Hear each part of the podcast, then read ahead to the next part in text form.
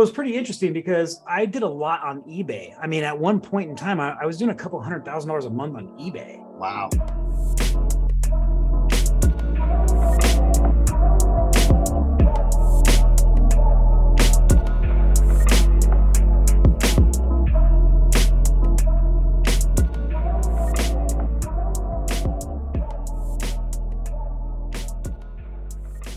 Hi, everybody. Emran Pilati, host of the Mind Your Own Business podcast. This is episode two with Zach McReynolds, next home rock stars, real estate rock stars. I apologize. Are you recording this right now? Sure. Well, you know, I got to do that for the. For okay. the well, at least let me put let me at least put my hat on. All right. So for those of you that don't know, uh, Zach and I are not only friends, but we've worked together in the capacity of real estate for about five five years now. we long? just hit our. We're actually our five year renewals coming up. Yep.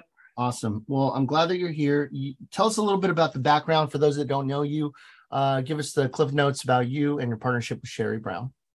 Yeah, so I'm uh, I'm in Santa Clarita, California, which is a suburb of LA. I've lived here most of my entire life. Um, owned a few different businesses in this city before I got into real estate, but I got into real estate about 12 years ago now met Sherry right off the bat. She had been in real estate for a few years at that time, I think like seven or eight, if I recall correctly. And uh, we just kind of got each other, teamed up. We a little bit of yin and yang. I didn't know anything about real estate, but I'd come out of running different businesses, knew a lot about the internet. Um, this, you know, 2010, the early days of Facebook and and SEO and all that stuff. So we kind of just partnered up right away and uh, we slowly became a top producing team in Santa Clarita. Ultimately, reached number one, taking out somebody who'd been number one for 20 plus years. So it was a pretty cool feat. Um, we've sold 100 plus houses a year for the last six or seven years now, um, culminating last year at 171 transactions and like literally hit 100 million on on the head. Um, for those of you that don't know real estate, that's that's pretty. My bad. I forgot yeah. this isn't a real estate thing. That's that's pretty no, that's great. So the partnership, you and Sherry have been working together for how long? Uh, we met like in 2010. What led you to success with some decisions that you made in business, uh, and also some stumbles? I think that's important too to kind of show behind the curtain that not everything's perfect and when people look at your finished product or you're about to be finished product, they, they look at it and go, well, everything they touch turns to gold. And that's certainly not true with anybody in this successful business. Zach, you started in, in technology. Talk about that background as far as where you were and what you were doing at the time.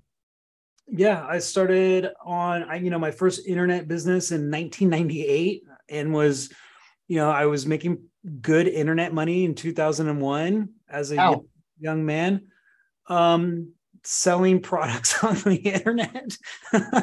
I started an online smoke shop. Very oh, see, that's this is what I want. When people hear, "Oh, Emran, you sell baseball cards," they they laugh, and I'm like, "You laugh," but we did four transactions that paid for what's equivalent to your car, so it ain't that funny. Tell me about the smoke shop world. You know, it's a little touchy subject still. Sometimes it's not something I talk about that often, but well, you know, that it was just it was nothing. Online e-commerce is what it was. Nobody was doing it. It was the late '90s, and I recognized that there was a, um, you know, people broke their glass smoking accessories often, and they were expensive. So it was pretty interesting. It was actually pretty cool. Um, you know, it grew into something I never thought that it would be. Ended up opening like a local shop in my area. Um, but after a few years of doing that, I, you know, it was something I didn't really want to be doing anymore. So I kind of quickly transitioned to the clothing world. I had a, uh, you know, one of the first streetwear shops in my city at the time, and did that for a few years, and had a had a great time with that. Did you carry other brands, or was it your own brand? We ultimately got into printing our stuff. I mainly carried other brands, so it was like the early days of the hundreds you know, it's like when Supreme really for I didn't carry Supreme obviously, but it was like that kind of style of stuff. Sure. And then and then we carried like some trendy stuff, like Von Dutch was a big thing. Hey. Yeah. But I sold a lot online too. So I had a shop and could get, you know, you had to have a physical location in order to get the accounts. The days so, of e-commerce back then, what was the platforms that you were using? Um, man, I mean, we're going back 20 years. Well, it was pretty interesting because I did a lot on eBay. I mean, at one point in time, I, I was doing a couple hundred thousand dollars a month on eBay. Wow. So it was funny because I actually was trying to find a product. Like I see these commercials now for like ShipStation and stuff like that. Like we were trying to kind of figure something out where how could I have inventory that I can keep track of what I have on eBay. Because you know, if you have a product on eBay, it's something you're physically carrying. Where sometimes you're selling something on your website that you don't physically have in stock because you can order more of them. Oh, so, you were, it was worse than drop shipping because you weren't even placing the order until it was ordered through you. Not always and then that was only on the stuff that you could get but it was like really interesting we i got really big in selling stuff into england so i actually had an ebay just like set up like ebay.co.uk and uh-huh. we were pretending to be an england eBay shipper and like they had a lot of stuff out there that they couldn't get like famous stars and straps when that was big like the belt buckles well those was those were $10 wholesale but I could sell them for like 30 40 pounds at the time and that was like 70 80 bucks wow so I did a lot of stuff in England where I would like go out to England once or twice a year and I was trying to like get into their scene and figure out like what they couldn't get out there. It was actually like it was it was a pretty interesting time. All right. So that leads so that leads into lesson number one find what people can't get right. and deliver it to them. There had to be some research involved in that. How did you determine that was a market need?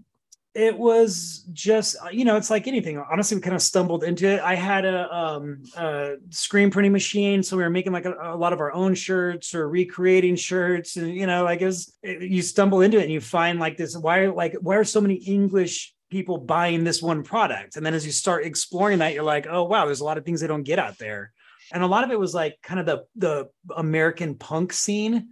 Like that was a lot of the stuff they wanted out there that they couldn't get. And then, but some streetwear stuff too. It was like the fringe stuff. You know, that reminds me of back in the early 90s when I was in high school. Um, we're about the same age. So remember when we would sell our Levi's and they would take them to Russia? Remember yeah, that? No, exactly. That's very exactly similar, right. right? You're saying that it, it was a, it's a need that they couldn't get to and you delivered it to them. Oh yeah, we were I mean at one point I was shipping like 50 60 things a day to England. and a, a, lot of it was like crazy markup stuff because it was like, you know, an 8 or 9 dollar t-shirt or if it's something I made, I mean the cost of screen printing a shirt you're talking 2 or 3 bucks to sell a shirt for sometimes 50 60 dollars. Three ways people get out of a business that's successful. A, they get bored and they say I want to do something else.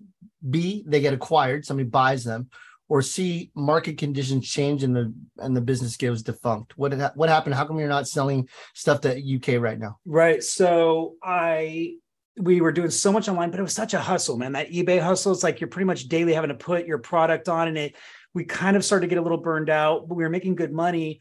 I thought kind of falsely at the time, this is like 0506. I said, okay, we need a really good brick and mortar presence. So I went in and put a store in my local mall basically lost nine hundred thousand dollars in like eleven months, and just how did that happen?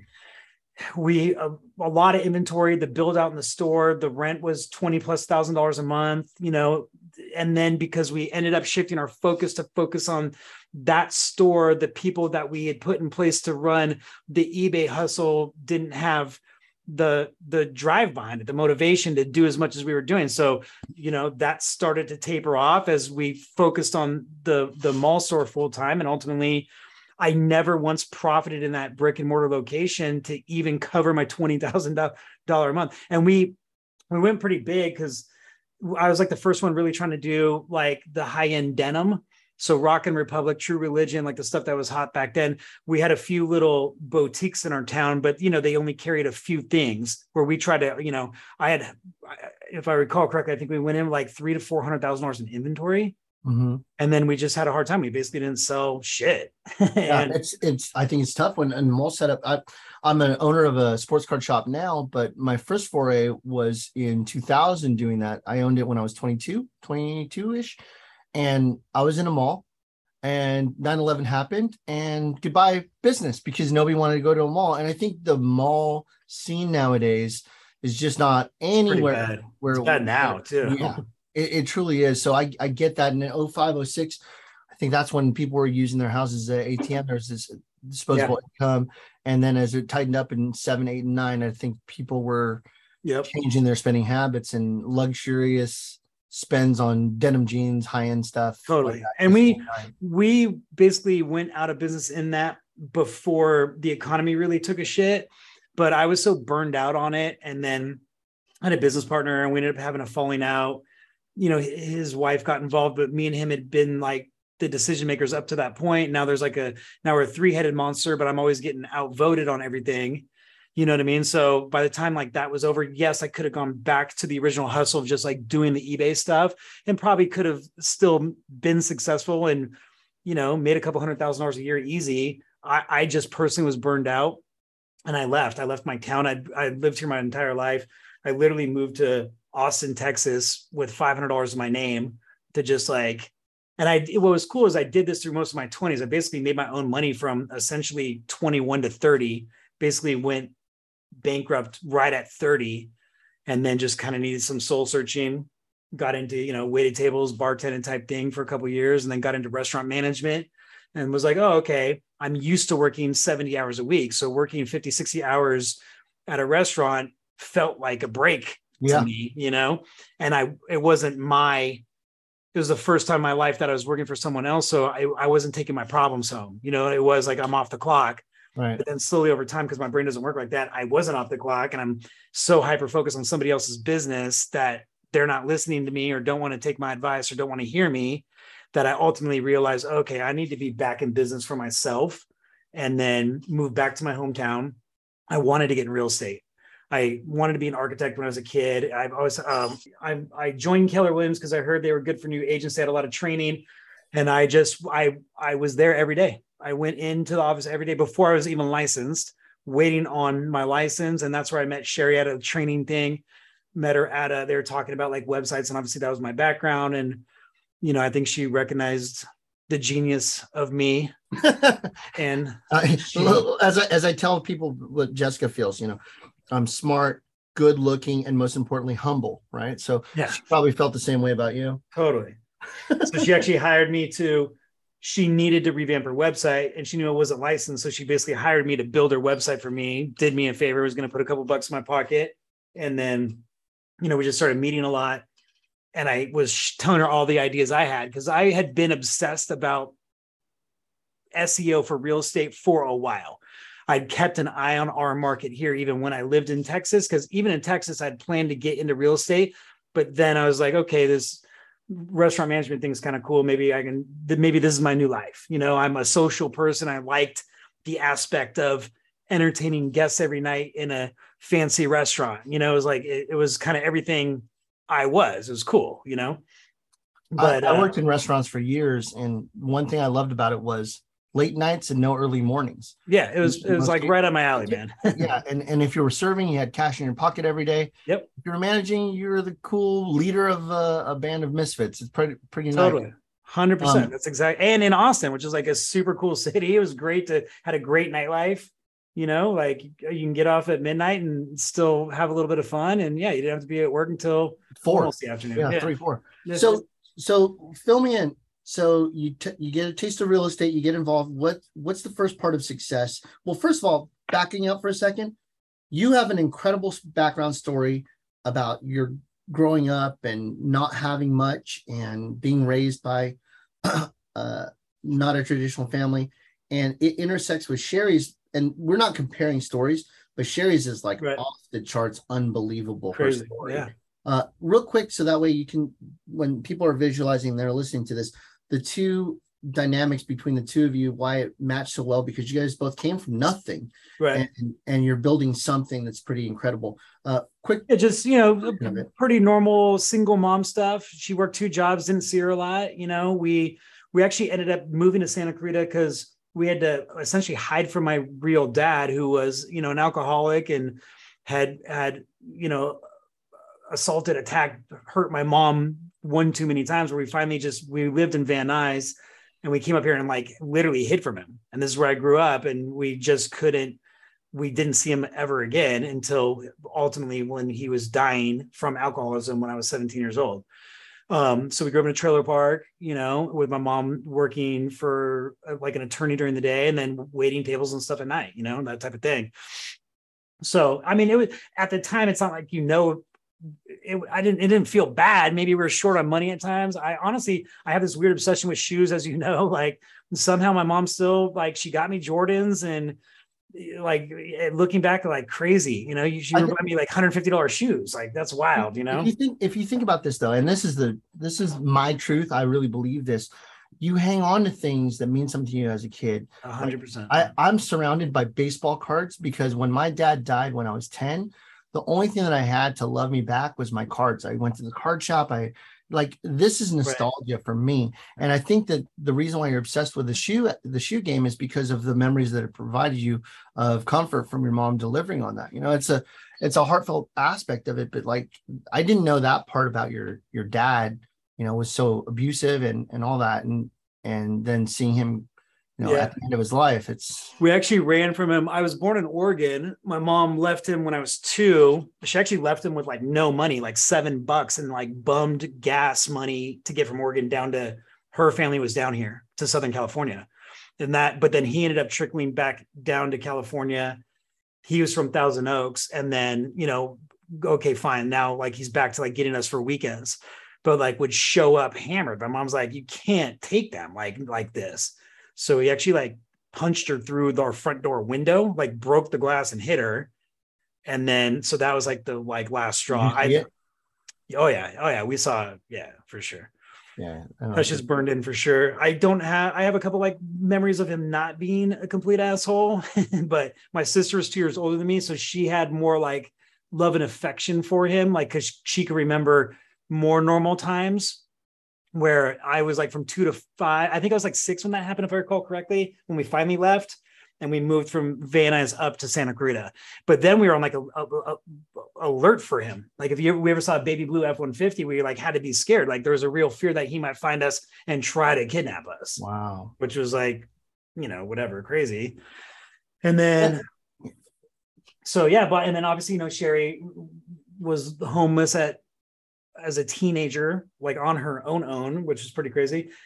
And you know, what's funny is like we meet, it's not like you talk about that stuff, but I felt like I was a pretty motivated person for most of my life, you know, like before I I quit my like last job, I'm working at Starbucks at 4 a.m. You know, the early shift, you got to be there, getting off like 10 or 12. And then I just spent the whole rest of the day working on my website, like trying to build this thing. And then when we get the actual store location, same thing. That's when I finally quit Starbucks is um you know I'm like in the store all day but i basically was like sleeping two hours a day at certain points in my life you know? So think- meeting sherry I, I, had never really seen that motivation in, in somebody else. else. Yeah. Until then. And i think we just like and then like it was crazy because it was like we just spitballed everything off each other and like it was like our buildup was very quick. You know, that first year. So you asked like, how did everything kind of go? Well, my very first open house, I, I got like three buyers out of it. Like very first open house, the day I was licensed, me and Sherry go together. She recognized like a segment of a demographic she was never getting. And that was like, because I'm a little older than her, she wasn't getting like the middle aged women. So it was like, I think she reckoned, and we, because we didn't necessarily agree to be like partners yet, it was kind of like a mentorship. I was helping her with the website and then she was going to teach me real estate and i wanted to know so much. I was i i knew i didn't and you know real estate like this is crazy like contract there's so much to understand you know that like and i i'm okay working 24 7 like it's not like i wanted to get off and like go do other things. We just started like being with each other all the time because so i could absorb as much as i could. And then i you know i come from this world of marketing and you know, real estate's kind of a weird thing where where a lot of businesses don't spend, or a lot of agents, you're your own business, you're not spending dollars on advertising and marketing. But I came from a world of owning this smoke shop and owning a clothing store. You have to spend dollars on marketing, whether it's for local or f- online. And, and, I, and, and, there's two components to that. I think when people think, well, shit, I spend a lot of money on Facebook advertising or Instagram advertising or bus bench ads or whatever, it's going to extrapolate into uh, X amount of dollars. It don't work that way in real estate because you actually have to deal with personalities. Uh, you right. imagine if you were to sell a widget. Let's just say you were selling smoke smoke shop supplies. In, in real estate, the comparison is uh, somebody would be like, "Oh, you're going to go buy that stuff from Zach sh- Smoke Shop? Come check out my mine. I'm, I'm cheaper. I'm better." Yeah. Nobody's doing that in right. other businesses where they are in real estate. Right. Right. Like my uncle sells real estate. You should talk to him. Right. Like, well, you haven't you have active competition in the ear of your potential clientele all the time in real estate. Right. Whereas how you many don't have that when you're selling widgets or Right. you know, car washes or any of that stuff. Right, right. Or you're at least competing for that market share, but it's different. It isn't as cutthroat or, you know. So I, I think Sherry was a and she is, she's a really good realtor and she'd been, you know, she got in very early. She was basically in real estate at 17, got licensed, real estate license at 18. She actually was licensed in real estate before she had a driver's license. You know, you know the story. She sold her first house on a bicycle. On a bike, and she threw the bike in the bush. So she rode it to the appointment. Yeah, like hid the bike. She didn't want the people to know she rode up on a bike. rode a bike. Yeah, I'm just uh, this. We have to have her on a pod eventually, but the reason why I guys I separated you two is because of exactly what you said, which was like the the excitement of business for the two of you. When I when I did two pods with you before, both of you are talking on top of each other because of your enthusiasm for business, not because you're trying to one up each other. But you're like, oh yeah, you know what else? When Right. Zach did this, let me tell you about this. It's like ah, like I, I had to like back up, but that's what you want in a partner, both in life and in business, is to have somebody that's just as enthusiastic because never it doesn't feel like work every day because Right. the two of you are knocking it out because you're excited and enthused about it still uh 11 years later. and I think that's an important part of even like, you know, the beginning of so you know we meet whatever whatever you know we were business partners for seven years. We're dating now, but we've now only been dating for like five years, right? So there was this weird enthusiasm, and there's a there's a different there's one thing to be motivated, but there's another thing to be motivated to help somebody else. Mm. And there was this weird buildup that we had with each other because it wasn't like I was just trying to figure it out for me, but it's like you're trying to figure it out for her too, you know. And like I, we like pushed each other that way, but it was like you know, it was it was subconscious. It's like me looking back on it and going because that first year, she had come out of having like kids and not being fully all in in real estate like she was in a, a few years back. So it was like her kind of reabsorbing into she had been on a team. It was like her going all in again. So that first year we do 13 deals. Most of them were hers. I'd met those, you know, a couple buyers at that first. I sold three deals that year, but I met them all basically out of my first open house. So it was really cool for me because it was like my first open house. And then you're meeting actual clients that are turned to actual transactions. Obviously, this was the short sale market too. So it was like some of those didn't close for nine months, you know. But but then we go 26 deals, and then so our first three years is 13, 26, 52. We literally go 13 double, double, then we go 60, then we go 80, and then all of a sudden we're selling 100 houses a year in just uh, like those first couple of years of t- being together. And Mhm. you know, in our city, like 100 deals is very rare. Only a few people have ever sold 100 houses in a year. So to like kind of just like rocket ship to that, it, it was a lot of things. It was her knowledge in real estate, my understanding of having ran businesses, you know, and that yin yang of filling gaps that the other person wasn't good at, you know. I think I think that also you worked your ass off when you were selling 20 houses a year. As maybe a little bit more, but not like five times more work your ass off to sell 100. You became more efficient in your business. You started being able to streamline some stuff.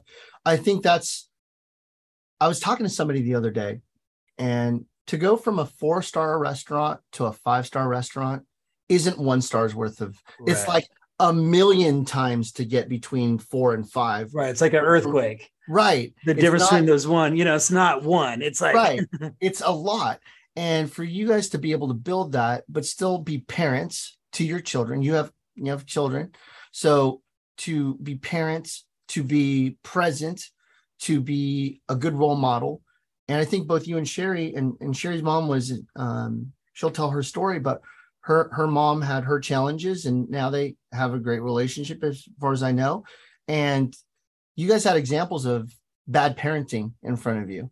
Uh, and I think that's what made you guys, based on what I know, awesome parents to this day because you saw the example in front of you. And when you're building a business of that magnitude, you've got to streamline. In fact, one of the first things that you did uh, is what a lot of people try to do today on TikTok or whatever, is you guys went viral. You did a video. Talk to me about the music video that you guys did, when it happened. This is early, this is pre-TikTok. yeah. Uh, it was like all 13 or 14. I actually kind of forget. YouTube ultimately made us take it down. because So uh we'll start with what it was before we yeah so we had a buyer's agent at one point and she had a sister that was a singer, like and and famously like on a few albums of like people you'd know. And then and she was very creative too. So she comes in one day and she says, like, I wrote this verse about real estate, uh, like a rap verse, to the Everyday I'm Hustling, the Rick Ross Everyday I'm Hustling song. So she basically like, you know, gets her phone out, plays the the beat, and then like raps his verse. And you know, I'm a hip hop head and thought I was a rapper back in the day. And I've had turntables most of my life and very much in that genre. Like still to this day, I'm a 45 year old man that pretty much only listens to hip hop. Like sadly, I guess. But Nothing wrong um, with that. so I thought it was like super dope and hilarious. And I wanted, I'm like, I'm gonna go write a verse. Like I haven't written anything in years, but I'm like, I'm in. So I went and did it, and then Sherry did it, and then we like kind of circled back, and we had three verses to it, and we thought it was great. And then at that time, Sarah was our buyer's agent. Her sister was in the studio recording her own like first album with this guy that produced, you know, big big people throughout the years. So apparently her sister played it for him and he thought it was hilarious and he offered for us to just come down and he would just record it for us. Like I think for free. I don't remember if we if we paid him. I don't think we paid him. So we go down and like literally like do it.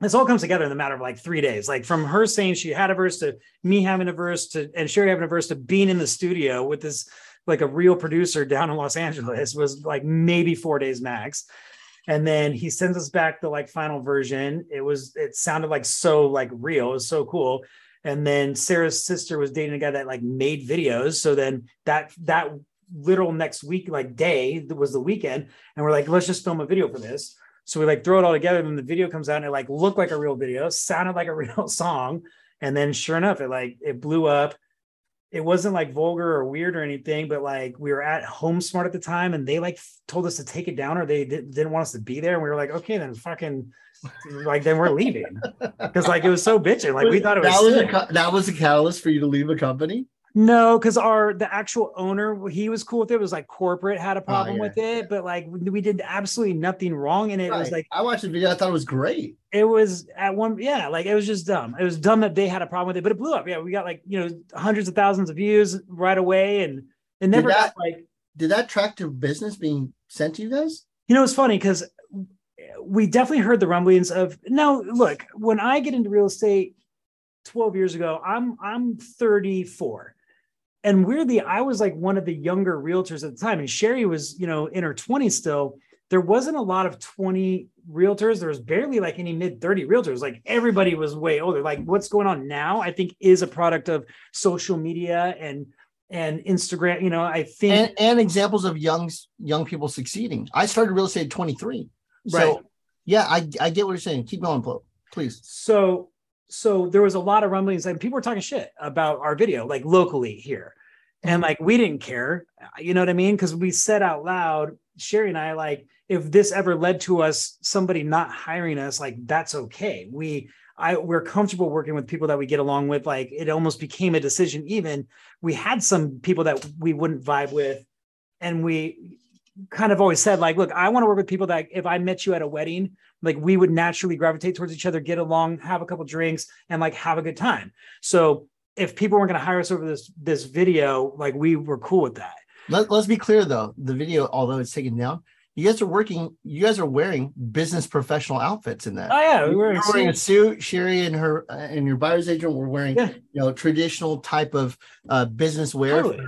Yeah, we were like, we had like red solo cups at an open house. I, hey man, I'm proud of that. I think it was like came out great. And and and you know what's cool, man? And this is like a big part of like I think it me and Sherry's ascension. It was like everything was we fed on top of each other. Yeah. You know, like I'm pretty creative. Sherry's very creative. I think it was just like uh, we're idea factories, and the, and being able to sit there and kind of like bounce ideas off another person with with ideas, it just like evolved to things, and that's I think a big part of our success. We did we tried a lot of stuff. Not everything always worked, but a lot of things did work. I think because our passion was behind it, and it, we we helped each other work out the the kinks and got to like the right thing. She thought of it this way, I thought of it this way. We kind of merged all that, and we just got to this thing on a lot of stuff that we've done. in in the world of selling products like smoke shop products or high end denim, there's really no regulations other than pay your taxes and you know don't be a don't be a,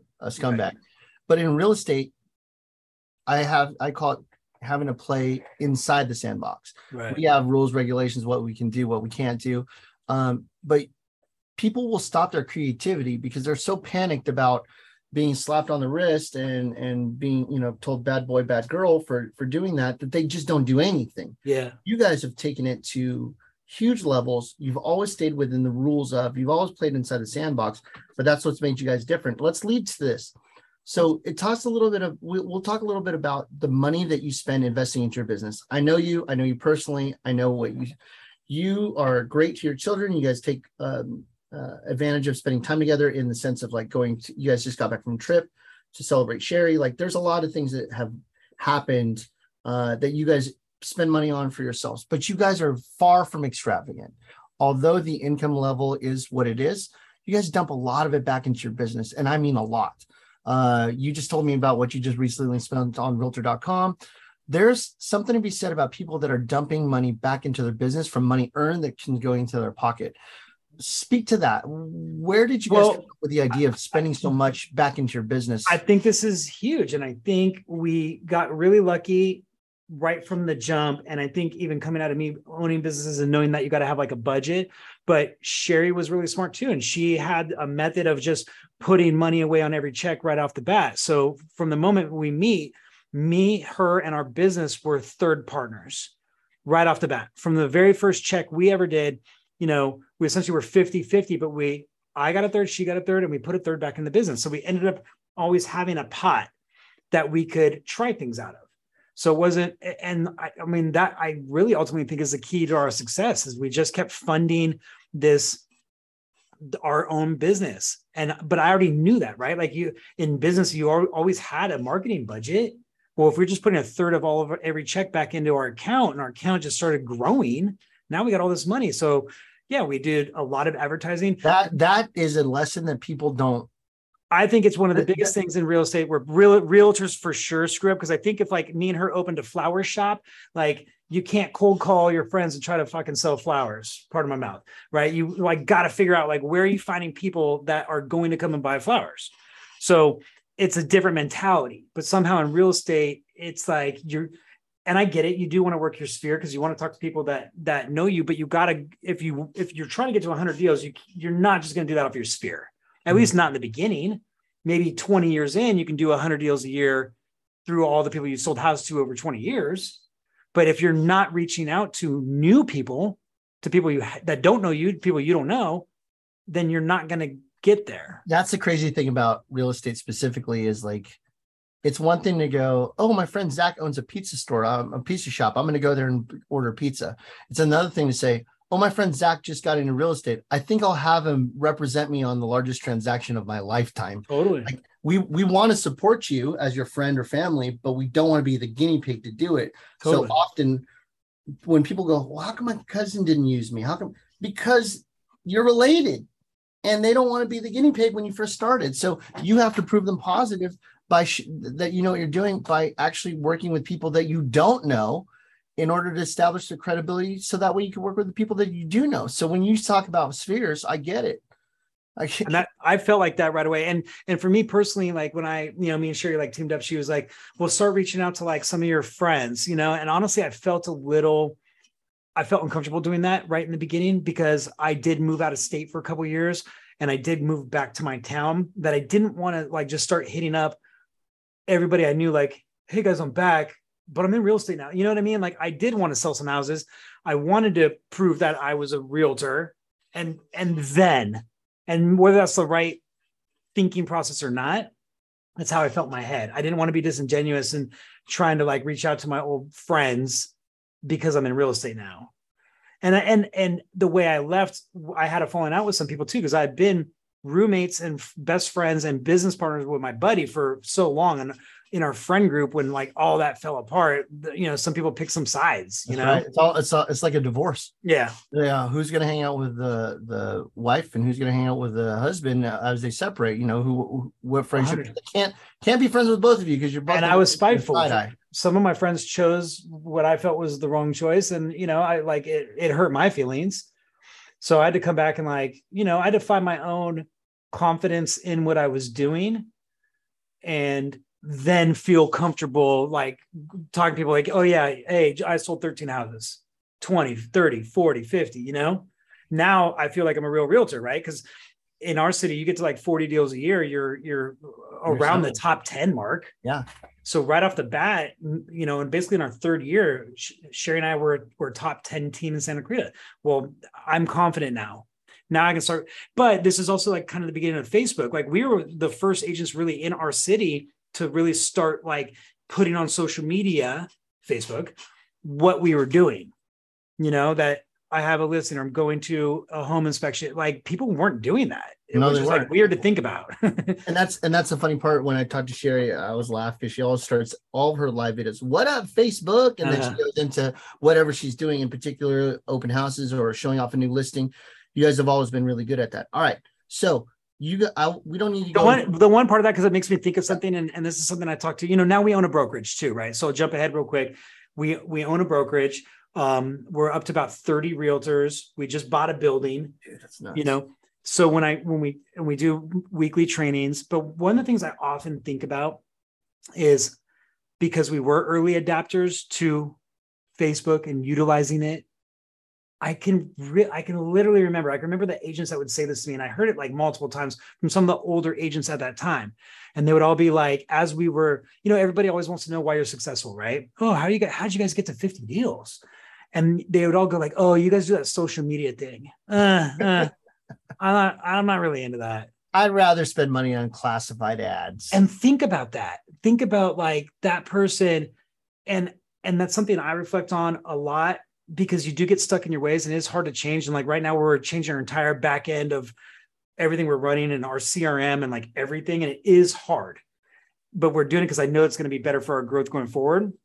And I that's the people that I think about that you can't get stuck in your ways. And you know, I'm getting closer to 50 now.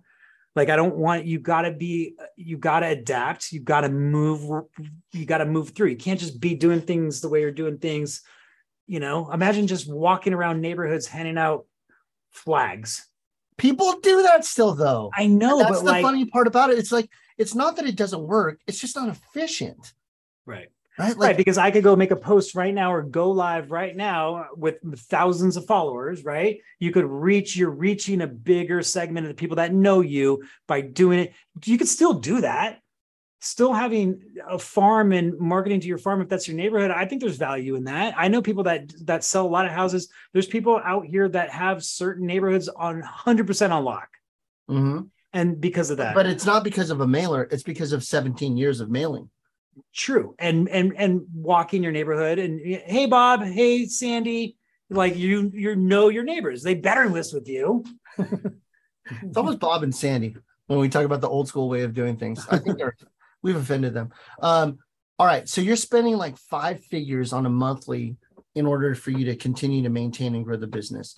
What are some of the decisions that you make when you're cutting a check for that kind of number? I mean, you've got to look at it. You and Sherry are looking at stuff and going, "All right, let's try it." Or yeah, do we ramp up to to be spending five figures?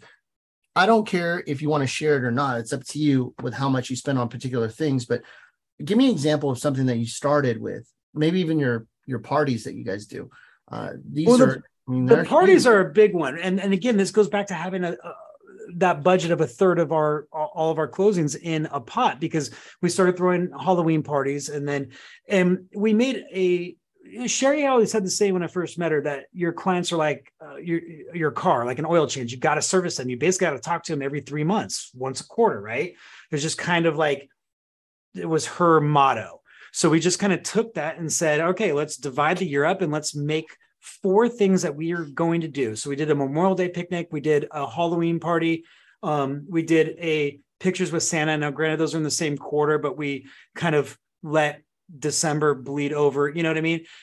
So we, we it's not like we chunked it into four equal quarters, but we had four touch points a year where we could reach out to all of our friends, family, past clients and say, come to us for something fun. Mm-hmm. So Memorial Day picnic, which probably the best one we've had on that was five or 600 people. At one point, we had 120 people just in the egg toss.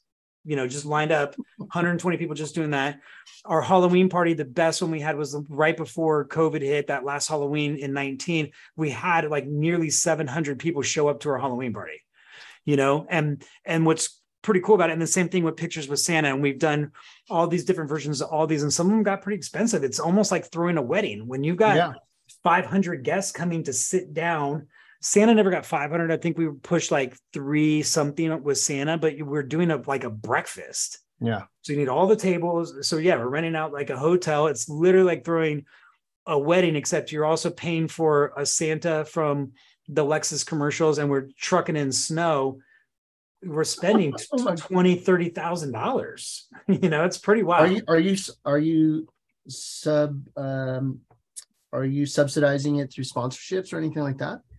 we have and and but we're self-efficient you know what i mean and yes like because we're very loyal and we have like our dedicated lender and our and of course they help with stuff like that but i'm not the guy that's going to people asking to do things for me. I'm mm. okay doing it this way and we've budgeted for it and we have the money but the cool thing about it is there's always one of our past clients or one of our friends or somebody who goes hey is it cool if i bring my neighbor you know, hey, they want to sell. You know, like it's like it's it's we're we're we're getting all of our people to be advocates for us and our business, and that's huge, right? And well, scratch your back mentality, right? So like you every year I come to all four of your events. I'm not I'm giving a hypothetical. Yeah. I haven't had that yet. But I come to your events, I have a great time. You guys all you should come to this year's Halloween party because I think this one's going to be uh, off the hook we're we're we're weeks away from it, right? And yeah, uh, and and I know what kind of parties you guys put on. Uh, PG plus. I don't know if I could bring my little infant there, but let's see what happens. Maybe we make it happen. Uh, I would tell you that like the investment that you guys make on these are so incredible. And here's the cool thing about it. We talked about going viral. Uh, the photography that comes from your events with people dressed up and having a great time and then being in their social circles posting it on their facebooks on their instagrams on their whatever so remember we have that photo booth that's a big part of a lot of the stuff that we did and i i think it's a part of of the viralness Sure. Because yeah, we're ta- we're having these pictures taken with like a frame with our logo on it, and then everyone's downloading, they're sharing those, right? So now you're the spider web of the of social media. Yeah. If 600 people come and and half of them take the picture with our picture on it and they post it that's 300 people. We're going to 300 different spheres. And you know one of the biggest questions they're going to be asked by their social circle is well where was that at? Or yeah. what was that event? Well what's funny is like some people like literally have said things like my realtor is better than your realtor. Look at this party we're at. Like they like that's what they're posting you know what i mean? Like and the only thing my realtor gave me was a hard time i get it it's like all right. So you invest in all these, you make some decisions. Um, when you and Sherry are faced with a decision of spending a big bucks on something, uh, yes, what are some of the things that you guys think about before you make that decision? I, I think you brought up a, a one earlier, which is what's a long-term vision of what this is going to do for our business. You do it without immediate return. I know people will like send out two mailers and go, shit, I didn't get any business from this. Right. So screw it. You guys look at it from a long-term investment standpoint versus maybe how come this didn't pay me on the dollar that I just put in? Yeah, and, and some things work well and don't, and you know, but you got to run them out to like really be able to like review. We always sit down at the end of the year and go, right about this time of the year, honestly, in October, we're sitting down looking at okay, what's been working to even like if we got to change anything, adjust it in the final quarter. But right now in October, we're thinking about next year, and we look at what worked and didn't work, and you know, there's been things that don't hit, but you know, we have a team now too. So making sure leads come in to essentially feed our team, like that's important to us to make sure that that everybody, you know, there's enough to go around, right? So that's part of the decision.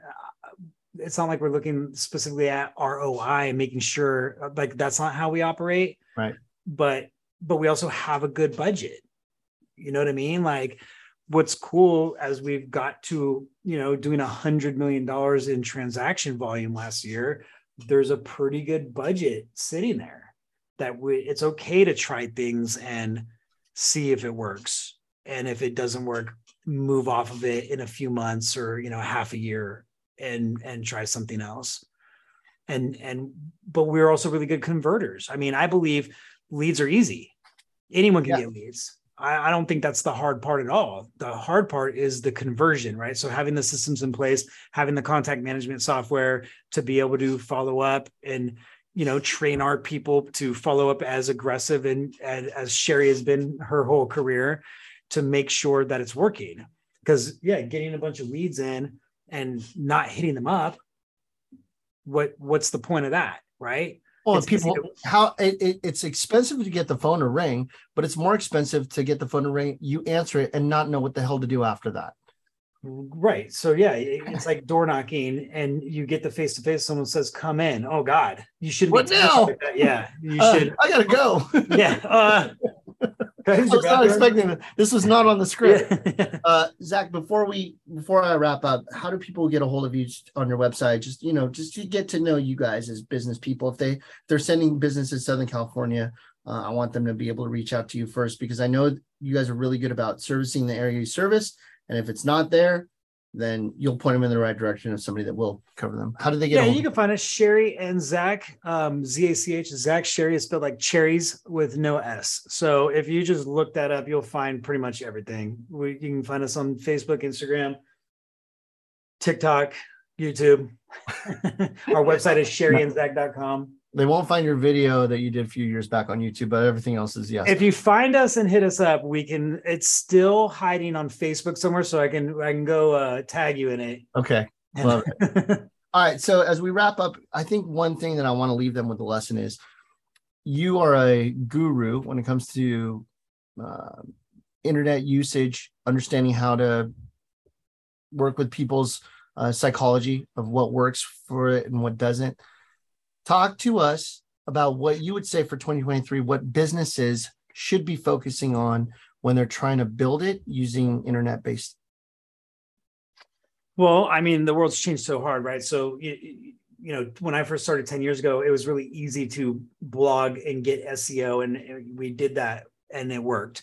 It's a little different world now but i would just say content and i know everyone knows that but you know same thing we are just talking about right? Like i can give one of our agents a lead and you can try reach out to them but you know what people always say is like oh they're not responding. Well you can't just keep asking them if they want to buy a house right? So you got to you in our world we've got to make content that you can send to those people whether so i prefer videos you know but it doesn't have to be a video necessarily but if you make videos about your business or things that people might have questions about your business and you can get those that content to those people it's going to make them know, like, and trust you, right?